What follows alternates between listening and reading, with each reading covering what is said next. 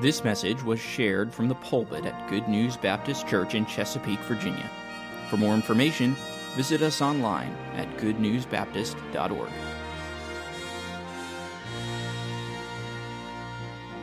First John chapter 1. My heart has already been stirred. I'm sure yours has as well by the music we have sung and heard sung.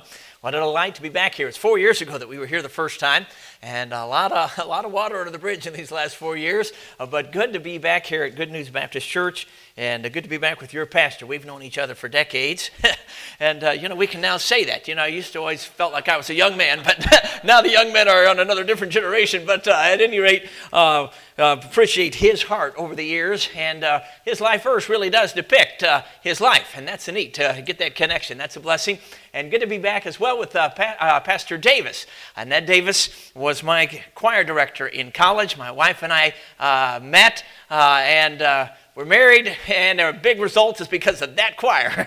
and it was really a joy this morning to see him stand up and lead the singing because it's been over 30 years since I've seen those particular movements, and his communication in song has blessed me for decades as well.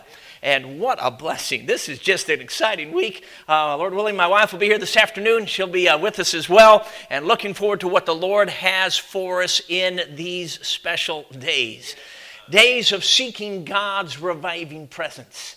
And as we've sung today, for the Spirit of God to descend, to open our eyes, to illumine truth, to nurture faith, and to show us Jesus in a way that changes us.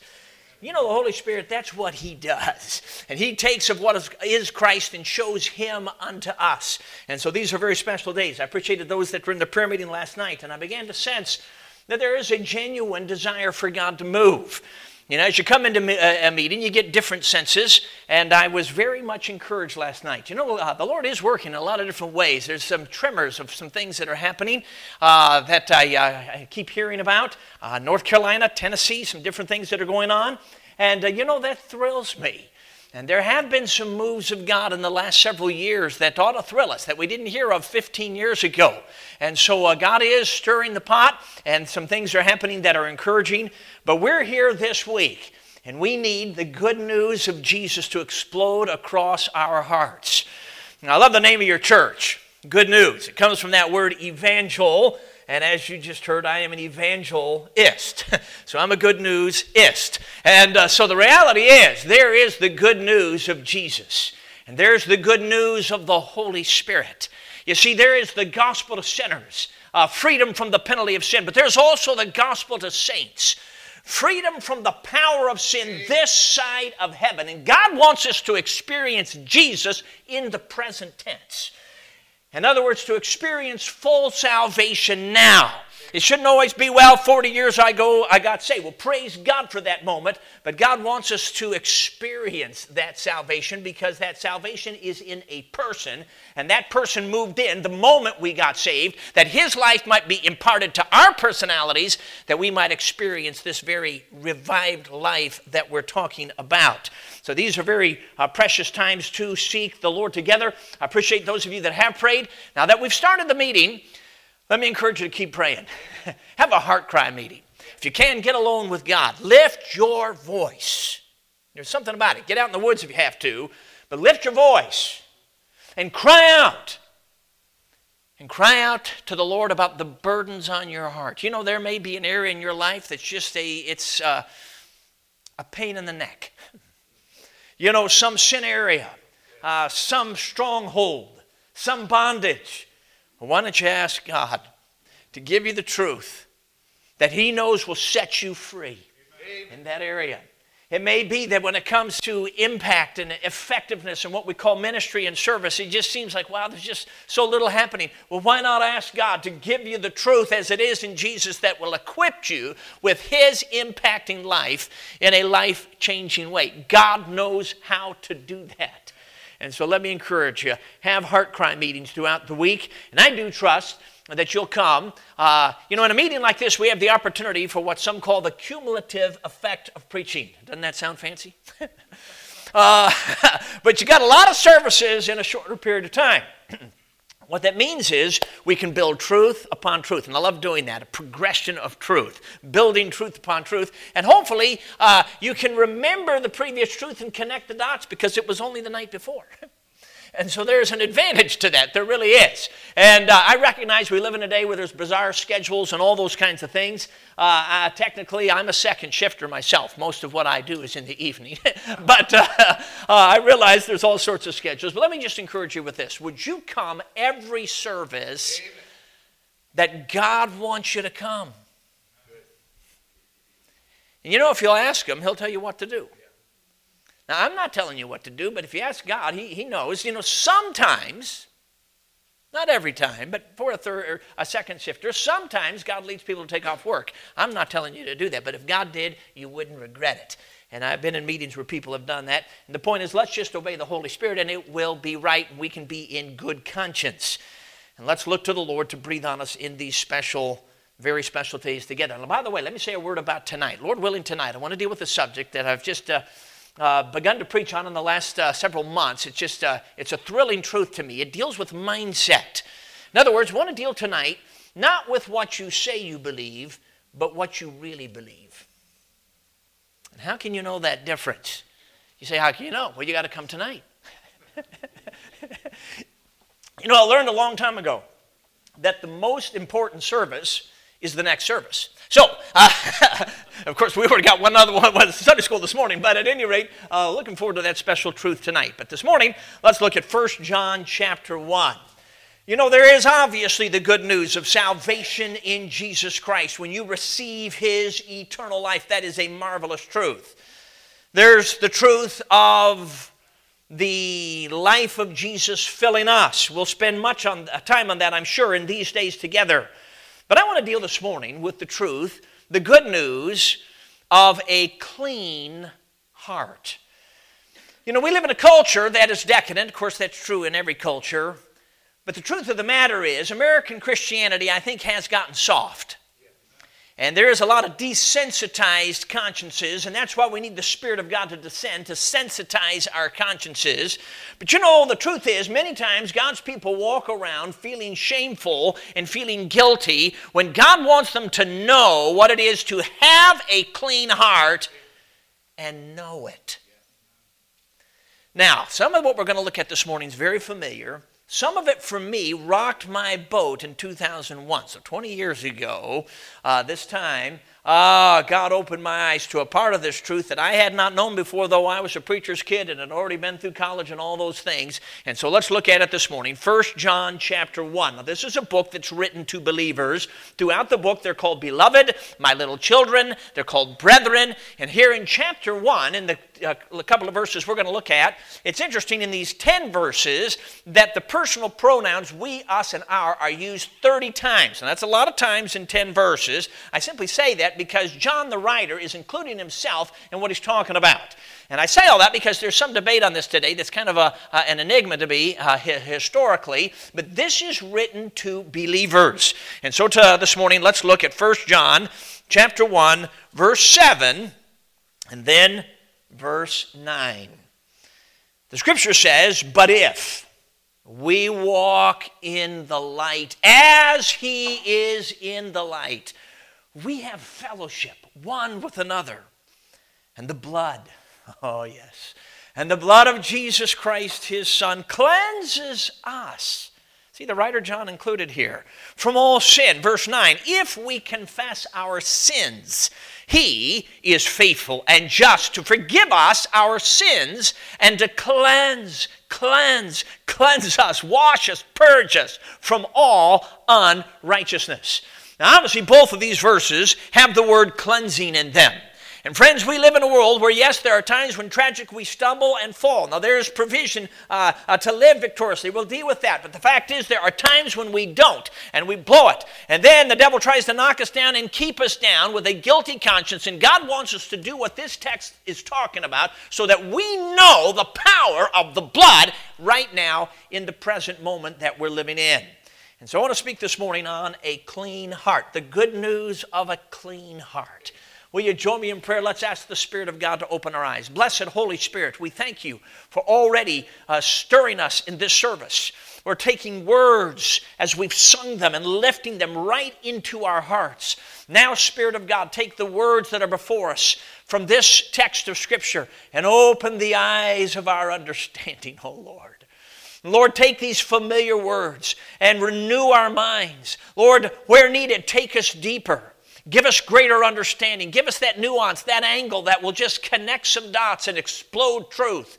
And Lord, I pray that you would use the truth in a way to set people free.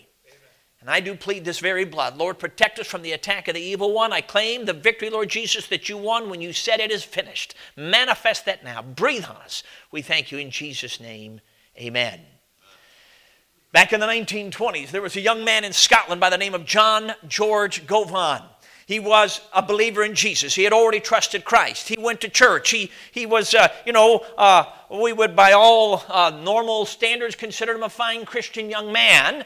But he knew in his own heart that he had ambitions in life that he knew were not God's ambitions for his life. In other words, this was not wicked. There weren't, uh, he didn't want to do evil things. It's just that he had a goal and an ambition that he knew was not God's will for his life. That's just where he was. And in the providence of God, there began to be some preaching emphasis in Scotland in those days on the subject of a clean heart and a filled life.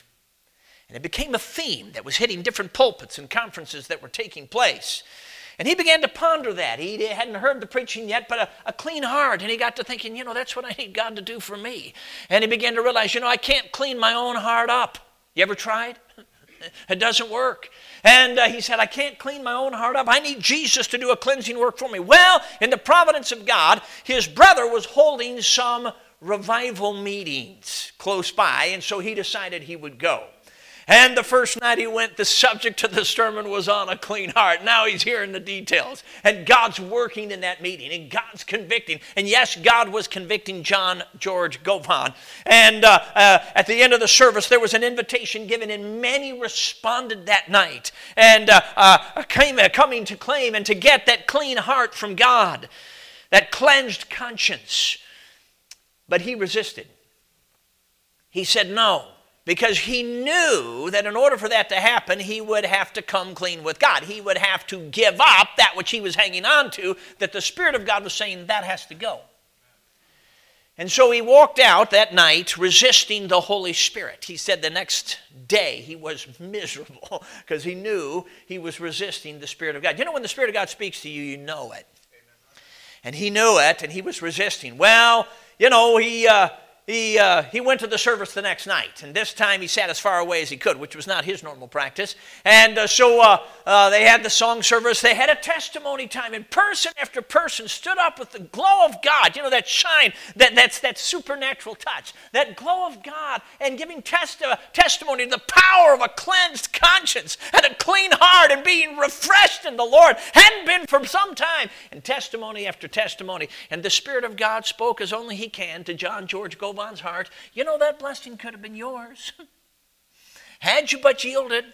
Well, the message was preached. Again, the presence of God was felt in the service. The invitation was given. Again, many were responding. Uh, John Govan was under deep conviction, but again he was resisting. Now the service was coming to a close, and they're getting ready for the final prayer. And uh, Govan's brother, the guy leading the services, sees his brother in the corner of that auditorium and has no idea the tremendous turmoil and battle of soul that he's in, and he calls on him to close the service in prayer. This is called providence. well, John George Govan said he knew he would not fake it. So he had to make a decision. He either had to come clean with God and surrender these issues, or he had to just say no and walk out and not pray. Because he just decided, I'm not going to fake it. So he stepped out into the aisle and he paused to think it over. And the congregation waited. And then he got down on one knee.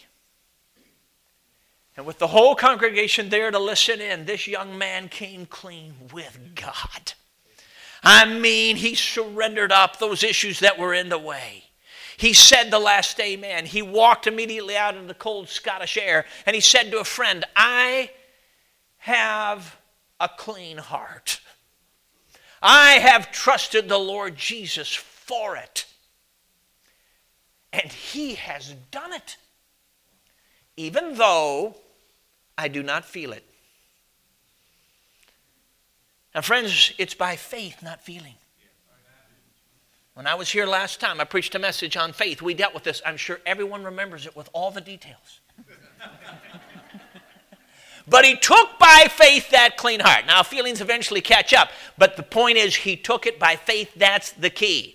Now, friends, this is an amazing passage of Scripture. These are familiar words. You know, I'm a pre- uh, preacher's kid. I memorize these verses and verses like them, you know, as a young kid and all that. But it's these familiar verses that over the years God keeps exploding across my heart. These are powerful verses. They talk about this blood of Jesus cleansing us. And so it is a very, very powerful truth. Now, obviously, the blood is what's necessary to get saved. Without the shedding of blood, there's no remission, no forgiveness of sins. Uh, Hebrews 9.22 tells us. Uh, he, Ephesians 1 7, in whom we have redemption through his blood, even the forgiveness of sins. And so obviously there is the power of the blood in the matter of that moment of salvation when you receive Jesus Christ and your sins are covered and he moves in and you have his eternal life. That would be what we perhaps would call a legal cleansing. It has to do with your standing before God. You're saved. You're now a child of God. This passage is dealing with what we might call a fellowship cleansing. It is dealing not with your standing before God, but with your walking with God. It's dealing with your conscience, clearing the conscience.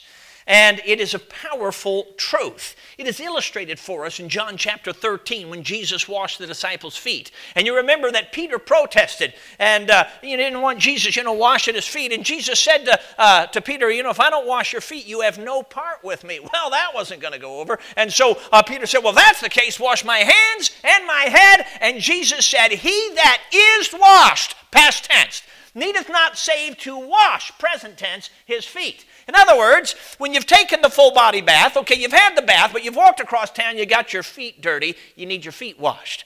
All right, so there's our picture. Getting saved is like the full body bath.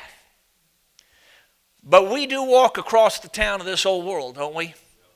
And times we get our feet dirty and they need to be washed. That's what we're talking about. It's stated for us theologically in Romans chapter 4, verses 7 and 8. I love these verses. Blessed are they whose iniquities are forgiven and whose sins are covered. Blessed is the man to whom the Lord will not impute sin. So let's get technical for a moment. That passage is telling us that the moment you get saved, your past sins are forgiven and your future sins will not be imputed, charged to your account. That's fascinating because that's what it says. Now, friends, even though your future sins will not get charged to your account, that's a marvelous truth. That, thus, your sins are covered, past, present, future. Those future sins do break fellowship with God. Not Him toward us, but us toward Him as we hang our head, and that unfettered fellowship is now greatly hindered. And that's what this passage is dealing with. Let God set you free through the cleansing power of the blood by taking this clean heart.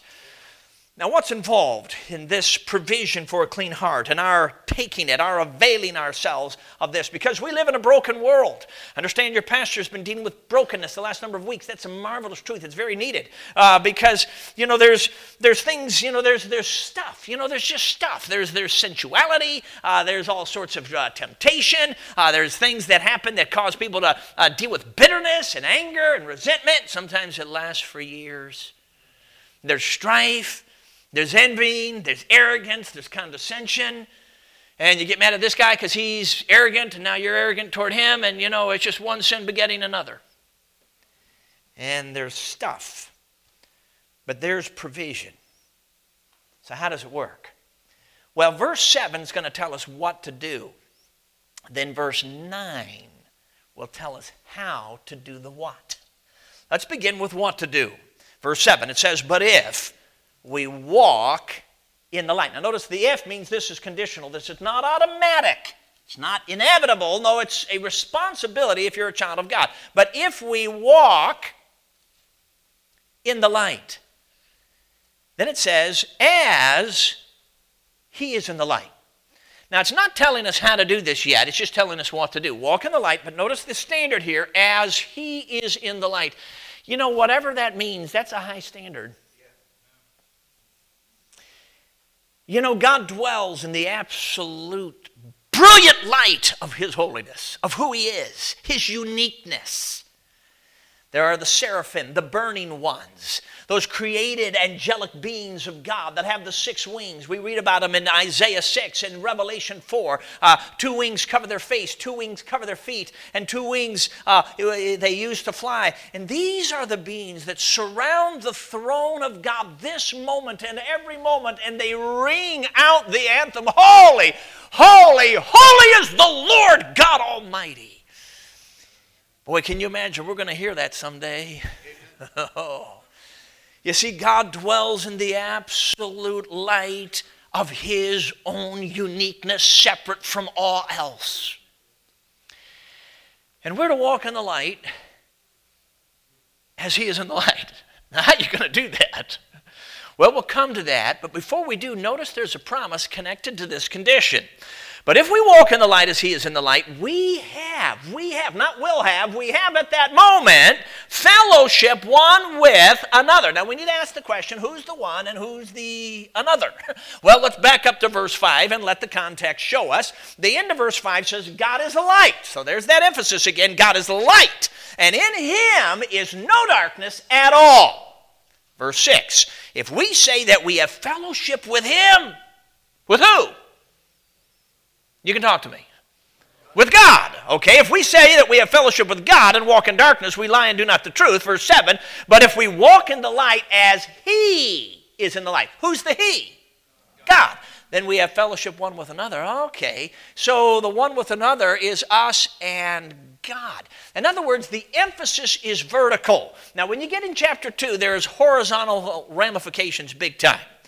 But the emphasis of the immediate context is that when we walk in the light, as He is in the light, then what happens is something takes place that restores us back to a fellowship, vertically, we might say, with that holy God. Now, when that happens, yes, you'll be in fellowship with everyone on the horizontal level who's also in fellowship with God on the vertical level. But the point is, when you walk in the light, as He is in the light, you are restored. You are restored. Not will be, you are at that moment restored. Back to fellowship, communion with that holy God this side of heaven. Friends, it's stunning that while we still live in a sin cursed body, that somehow, through the cleansing of this blood of Jesus, not only are we on our way to heaven, but we can be, be, be so cleansed, so made clean before God, that we can fellowship with God now. It's amazing. Oh, there's power in the blood of Jesus. Now, that's what to do. The question now is how do you do that? Well, let's go to verse 9. Familiar words, but oh, let's look at them. If we confess our sins, that's plural, notice that. If we confess our sins, but the emphasis is on confession, so there's a condition, then it's followed by a promise. He is faithful and just to forgive us our sins and to cleanse us from all unrighteousness. Now that taps into what you see at the end of verse 7 after it says we have fellowship one with another, it says, and the blood of Jesus Christ, his Son, cleanses us from all sin. So the two verses here are tied together. So walking in the light, uh, there's this restoration to fellowship, there's cleansing. How do we do it? Verse 9 tells us if we confess our sins, then he's faithful and just to forgive us our sins and to cleanse us. So there's your connection from all unrighteousness. So we're asking the question how do we walk in the light? Let me word it this way What are the steps on this pathway of walking in the light? According to verse 9, there are two steps. And it's the second step that rocked my world uh, in 2001. There's two steps, two steps of faith, we might say, but there are two steps on this pathway of walking in the light. The first step is confession, based on the condition. The second step is faith, to take what God says is so to be so. In other words, the promise part of it. We'll come to that. Let's start with the first phrase here if we confess our sins. You probably know that the word translated confess means to say the same thing as. All right, so let me ask you a question. To say the same thing as who? God. Okay, so there it is. That's how you walk in the light as He is in the light. See, light exposes. You know, it's like men who try to clean the house without turning the lights on. the ladies know to turn the lights on so you can see the dirt, so you can get. See, light exposes. And so here it is. We are to say the same thing as God says.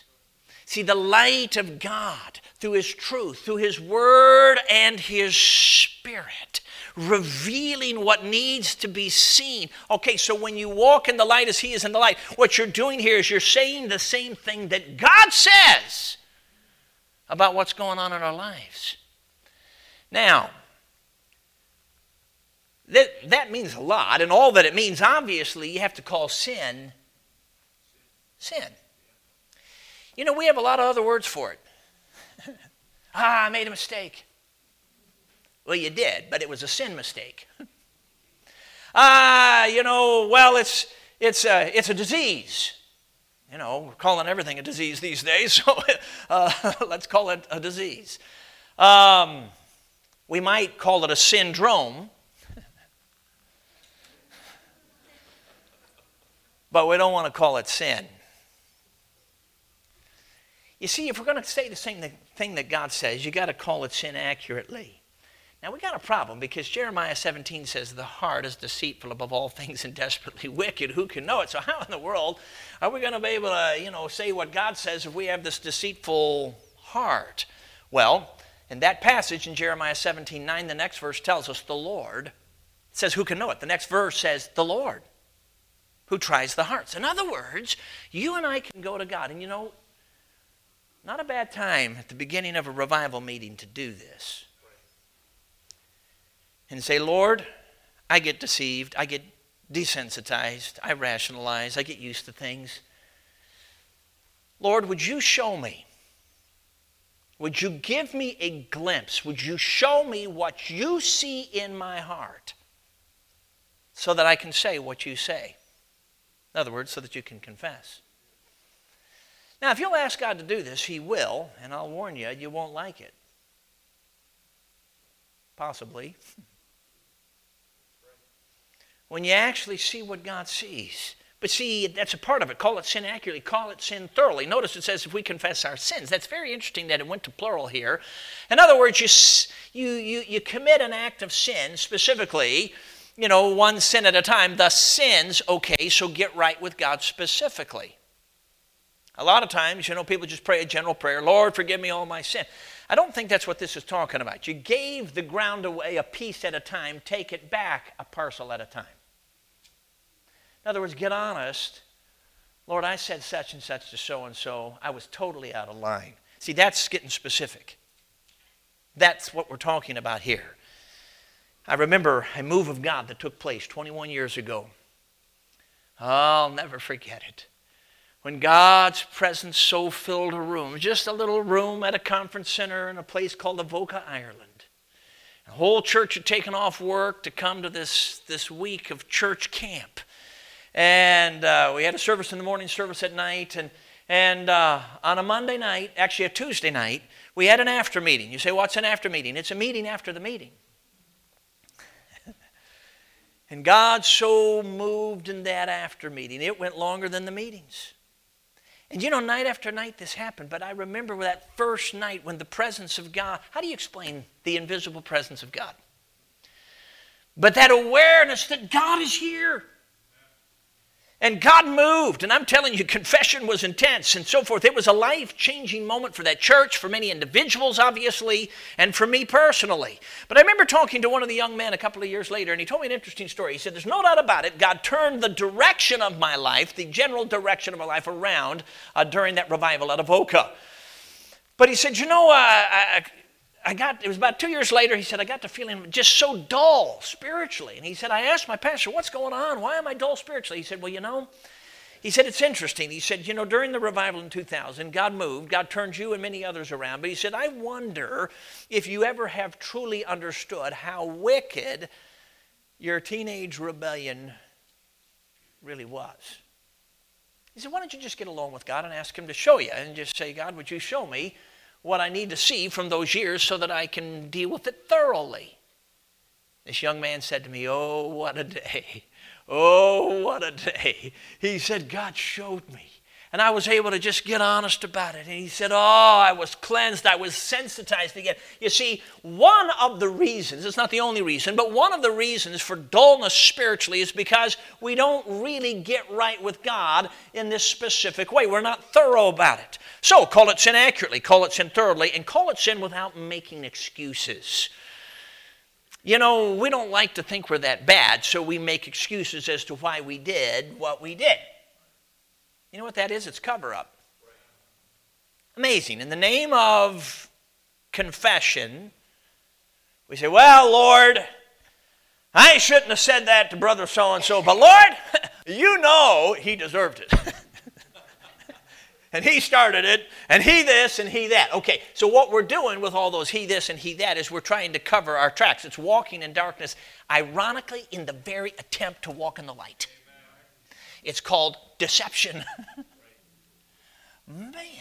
See, we don't like to think we're that bad. You know, it's not me. I mean, you know, I mean, yeah, I did that and I said that, but, you know, it, it was the situation. I mean, you got to understand. I mean, it was the other person. I mean, you know, they just drew it out of me. No, they exposed what you're capable of, uh, of when you reject your provision in Jesus.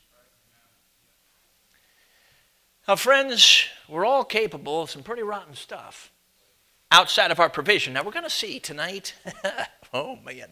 And the next couple of nights, there's amazing provision. But if you ignore it, that's why we need messages like this. When you ignore the provision, but the provision's phenomenal. We're going to get there. But the fact is, when we ignore that provision, we're pretty capable of, we're capable of, of, rotten stuff. You know, I don't know that I've ever had thoughts of murder and assassination until the last couple of months. And it's funny, and yet it's not funny because I had to deal with it. Now, friends, let me tell you a story. I don't like this story, but it might help somebody. A number of years ago, I got in a fight with a preacher. Now, it wasn't a fist fight, but it was a fight. You know, it was a preacher fight. You know, it's words, you know. Oh, man, it was carnal. Oh, wow. It was a mess. And uh, this carnal exchange, you might say. Well, I remember as I walked out of that room, the Holy Spirit was like a hound dog all over my case. And you know what my first thought was? Well, Lord, He started it. There you go. Try to cover up. There it is. Try to get the focus off of me. Now, He probably thought I started it. You know how that stuff goes. Well, of course, the Lord wouldn't let me get away with that. But in what I do, you know, we're traveling often, so within hours I was in another state, and, and uh, God was convicting me, and, and I said, All right, Lord, I'll write him a letter. Now, I'm ashamed of this letter. But uh, it went something like this Dear brother so and so, because you said such and such, stab. I said such and such. I shouldn't have said that. Please forgive me. Because you did such and such. I did such and such. Now, the whole letter was blaming him. I didn't see it when I wrote it. It's amazing how blind we can be. But that was the letter. It was a long letter spelling out all the things he did, therefore I did, and I'm sorry that I did because you did. How foolish, but that's where I was. So I sent the letter off and got no relief. and uh, I, I, remember thinking, Lord, you know, how come there's no relief here, you know? Uh, and then, you know, as days turned into weeks and weeks turned into months, God kept bringing this up. Whenever I'd go to pray, God would bring it up. You got to get right with that guy. And I'm saying, Lord, I didn't get right with that guy. Lord, I wrote him a letter. Lord, it was a long letter. Well, it had to be the way I wrote it. And I remember one day in Minnesota, I'm trying to get ready to preach in an evening. It's amazing. God gives mercy for the services, even when preachers are having to deal with stuff. But I remember saying, Lord, what is wrong? And apparently, finally, the Lord knew I was ready to hear by His grace. And when I asked what is wrong, the Spirit of God said to me, as if He was standing there, You're arrogant. Here you, in the name of humbling yourself and making an apology, all you did was blame Him. And friends, when I saw a glimpse of what God sees, I didn't like it at all. And I remember coming clean with God about that and say, God, now what do you want me to do? You know, the next letter was a whole lot shorter. and by the way, when I sent that one off, yes, the relief came, and then God brought, out reconcil- brought about reconciliation with that brother in the Lord. But, friends, I'm telling you, we're masters at this excuse. I preached on this one time, and the very night, right at the end of the service, the pastor said, Anybody have a word they want to say? And the lady got up and said, You know, I've been bitter because, and then she named all the stuff that other people did. I thought, Oh, man, she missed it. Now, I'm not saying that other people don't do stuff and sometimes they do start. I understand that. But the point is, they just simply exposed what we're capable of, and walking in the light is not dealing with them, it's dealing with us. And so call it sin accurately, thoroughly, and without excuse. Secondly, when it comes to this matter of saying the same thing, we're still on the first step here. When it comes to this matter of saying the same thing that God says, not only call it sin, give it up. In other words, inherent in confession is this willingness to say, God, I'm letting go of this thing. I don't want this anymore. Uh, we see it in verses uh, like Proverbs 28 13. He that covereth his sin shall not prosper. What a statement. But Whoso confesses and forsakes it shall have mercy. So, inherent in confession is the, the, the letting go, the, the giving up. See, surrenders, when you raise that white flag, you're, you're giving up by giving in to the conqueror. Okay, and so when we give in to the Spirit of God and we recognize, wait a second, you're right, I'm wrong. Okay, there has to be that giving up, that, that letting go of, of the issue, saying, God, I don't want this. In other words, a lot of times we end up not really confessing our sin. We think we are, but we're just confessing our guilt because we still want the sin. We're still hanging on. A man came to a preacher. His name was Robertson McQuilkin, the preacher. And the man said to him, uh, You know, I need help, sir. He said, You know, I have mind problems, uh, impure thinking, and so forth. And he said, You know, I confess it. He said, then I go to work the next day and some lady walks by dressed immodestly, whatever. And he said, oh man, by the end of the day, he said, I'm all defeated again. So Brother McQuilkin said to him, okay, you said the night before you confessed it. He said, yes. He said, well, the next day when the lady walked by, did you look to God for deliverance? For help? And the man hung his head and said, well, no, I, uh, I didn't want help then. Do we get it? See, what that means is the night before, he wasn't really confessing his sin, he's confessing his guilt. He didn't like the way he felt, but he still wanted the sin, made obvious by the fact that the next time it came by, man, he gladly took it. Okay, that's where we miss it sometimes. We think we're confessing, but we're not. We're just confessing our guilt. But in genuine confession, there is, there is a, a surrendering up of the issue. Let me put it this way it's like playing tug of war with God. This was brought to my attention by a dear man in a meeting in Springfield, Illinois. He said, You know, I had this cursing habit. He said, You know, it was really bad here. I was a believer, and my mouth was foul when I'd get mad and all that.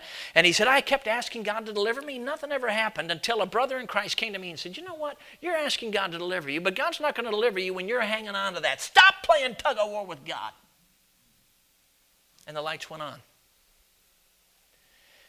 And this man told me, I went to God and said, God, no more tug of war. I am letting go of my end of the rope.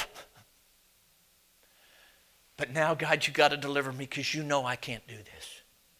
And he smiled at me and said, You know what? God delivered me. I told that story in Atlanta, Georgia, uh, a couple of years back. And uh, two years later, I came back, and a guy came to me in his 20s. He said, Remember that story about the tug of war? I said, Yeah. He said, You know, for me, the issue wasn't cursing. He said, For me, it was chewing tobacco. This is Atlanta, Georgia. And he said, uh, he said, you know, I went to God, you know, many times, and I, I, would say, God delivered me, nothing ever happened. He said, but that story made sense. He said, I realized I was playing tug of war with God. And he said, I went to God two years ago during that meeting and said, God, no more tug of war. I'm letting go of this, but God, you know I can't do this on my own. I've tried. I need you. And this man smiled at me, mid 20s, and said, I haven't chewed for two years. Amen. Now, friends, that's what God does when you walk in the light when there's that genuine confession, call it sin, give it up. And not only that, make it right. If you're going to say the same thing that God says, God says make it right. In other words, to the level of extent of offense. Generally speaking, the tenor of Scripture is personal sin, get right with God. I mean, uh, private sin, get right with God. But personal sin, by that I mean sinning against another person, you got to get right with that person in order to get right with God. And that, based on the same principle, if it's public, then you get right with God publicly. You know, there's a verse in James 5 that kind of gets glossed over. It says, Confess your faults one to another. You know, I've never heard anybody say that's their life verse. Because we don't like to do it. There are some husbands that never apologize to their wife or kids. No wonder there's tension because they're not perfect. and everybody in the home knows it. See, make it right. Make it right. I remember my dear parents getting honest. You know, if they blew it, got ticked or something. That doesn't cause you to lose respect for them, it causes you to, to build respect because they're honest, they're transparent, they're not fakes. Make it right. Wow. When God launched me on a revival journey, wow, I'll never forget it. In those first number of months, I had a lot of people to contact. I really did. Where I could, I went to see them. And sometimes maybe they were, you know, they had their side of too, and they never really apologized for that, but that wasn't the point. I wasn't going for them. I just knew and I had to get honest with God, and therefore I had to get honest with them. And occasionally it was a phone call or a letter, but it was a wonderful time. And then it was done. I mean, it was like a period of months, and God brought stuff to mind I hadn't thought of for years that I needed to make right with somebody. And then I was able to make it right, and it was done until a new issue. But uh, that past was taken done, uh, taken care of. It was done. Now, friends, the truth is, if you sin against another person, what I mean by that is they would know it or they would have a right to know it. It's that kind of stuff, that level of stuff. It's not private sin, it's personal sin where you sin against another person, and generally speaking, they're going to know that, or in some cases, they have a right to know it. Go make it right. Remember, dear lady walking out the door, she said, All right, I got three people to talk to tomorrow. You got to pray for me. Well, hallelujah. Amen. That's what we're talking about. I remember I was in one meeting where during the invitation itself, I said, Look, if there's somebody right here in the congregation you need to get right with, go, go do it. Sure enough, somebody goes, taps this lady on the shoulder, and they walk out. Go make it right. They come back in. Somebody else goes to the same lady, taps her on the shoulder, they go out. come back in. Third person comes, taps that lady on the shoulder, and they went out. I've been in other meetings where it's been amazing. I was in one church where two ladies had not spoken to each other for six years. You know, when that happens, everybody knows now it's a public sin. And I'm going to tell you, God moved. And one of those ladies went to the other. Somebody's got to initiate. And got right with that lady and then asked the pastor, Can I get right with the church? I'm telling you, what a night. I think of a guy in Wisconsin who had ruined the testimony of the church in the town. And God nailed him that night. He said to the pastor, I've got to get right with the church. And he did. I mean, he was broken. Now, friends, whatever it is, when God puts his finger on it, deal with it. Privately, if that's appropriate, but when you're sinning against another person, go to them. Get honest. And without blaming them, just get right. I think of a, a young girl that came forward in a meeting and she just unloaded the truck. I could tell she was just, you know, she was sobbing her heart out about something. Well, the next day she went to her public school and there was a girl there in the school that she was at odds with, an unsaved girl. And without blaming the other girl, she got right with that other girl, apologized about her side of the situation, and then invited her to church. Well, the unsaved girl came with her that night. They'd been at odds. And that girl, the unsaved girl, they came and sat on the front row, and that girl got saved that night. And I said to the church girl afterwards, I said, you know what? You, you just experienced the power of a clean heart and a filled life, and God used you. I remember a dear lady came to me on a, on a Friday night. And she said, Brother John, I've gotten right with three people I have one more to go, and I'm going to have a clean heart. Pastor told me later, he said, I'm going to tell you, he said, that's the lady that's always telling everyone else in the congregation what's wrong with them. He said, for her to do this is a, is, is, a massive work of the Spirit. I'm going to tell you, it was real. Three years later, when I was back, that, that lady was aglow with Jesus. Now, friends, call it sin, give it up, make it right, but then there's the second step, and this is what was life changing to me 20 years ago. The verse doesn't end with if we confess our sins, there's a promise. When you do, he is faithful. That means every time and just because, as we saw from Romans, the blood does cover to forgive us our sins and to cleanse us from all unrighteousness. Now, the word forgive is such a powerful term, uh, but in all that it means, it means to release and to send away. You know, God releases us you know, it's like if somebody borrowed money from you and now they owe you that. They're in debt to you and you decide to forgive them of that debt. What are you doing? You are releasing them from what they owe. And friends, the truth of the matter is God releases us. Now, if you release somebody of their debt, that means you accept the loss. And the reason that God can release us is He took the loss at the cross. He really did. And friends, when we get honest and we come clean and we side with God. Now remember, He's not mad at us. We're going to, you know, the, the, broken fellowship is us toward Him. But the fact is, it is us toward Him. But when you come clean, then He releases you and you know it. And that's when you need to take what God's giving.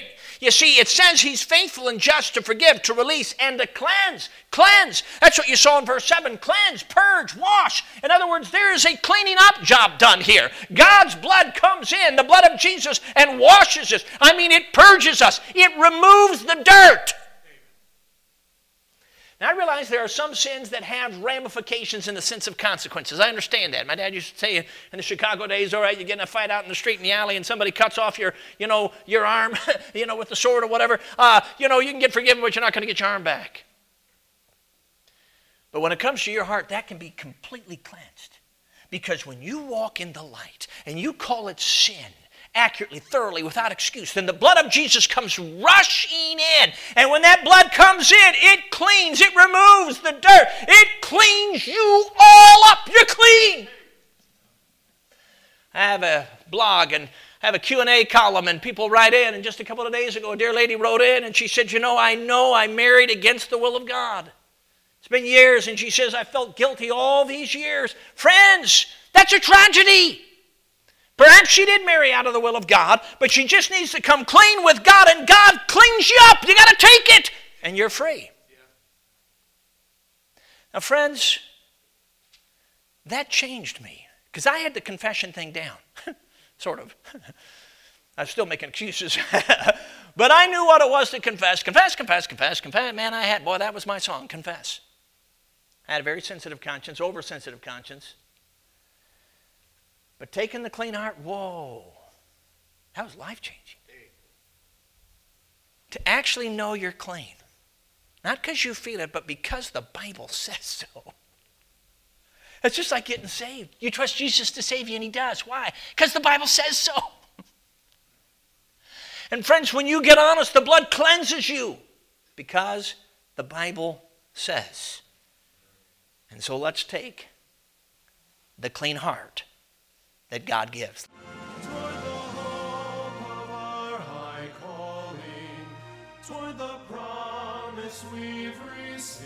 Thank you for listening. If you have questions about your relationship with God, or you would like to know more about the ministry of Good News Baptist Church, please visit us online at goodnewsbaptist.org or call us at 757 488 3241.